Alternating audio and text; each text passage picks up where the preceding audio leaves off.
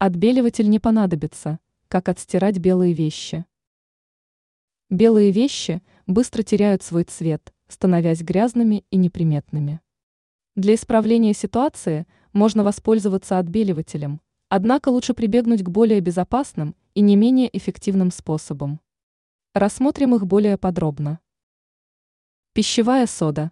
Смешайте ноль целых пять десятых стакана пищевой соды со стиральным порошком, а затем приступите к стирке. Результат вам понравится. Вещи станут свежими, белыми и приятно пахнущими. Сок лимона. Если в вашем холодильнике остался лимон, то можно взять его для отбеливания вещей.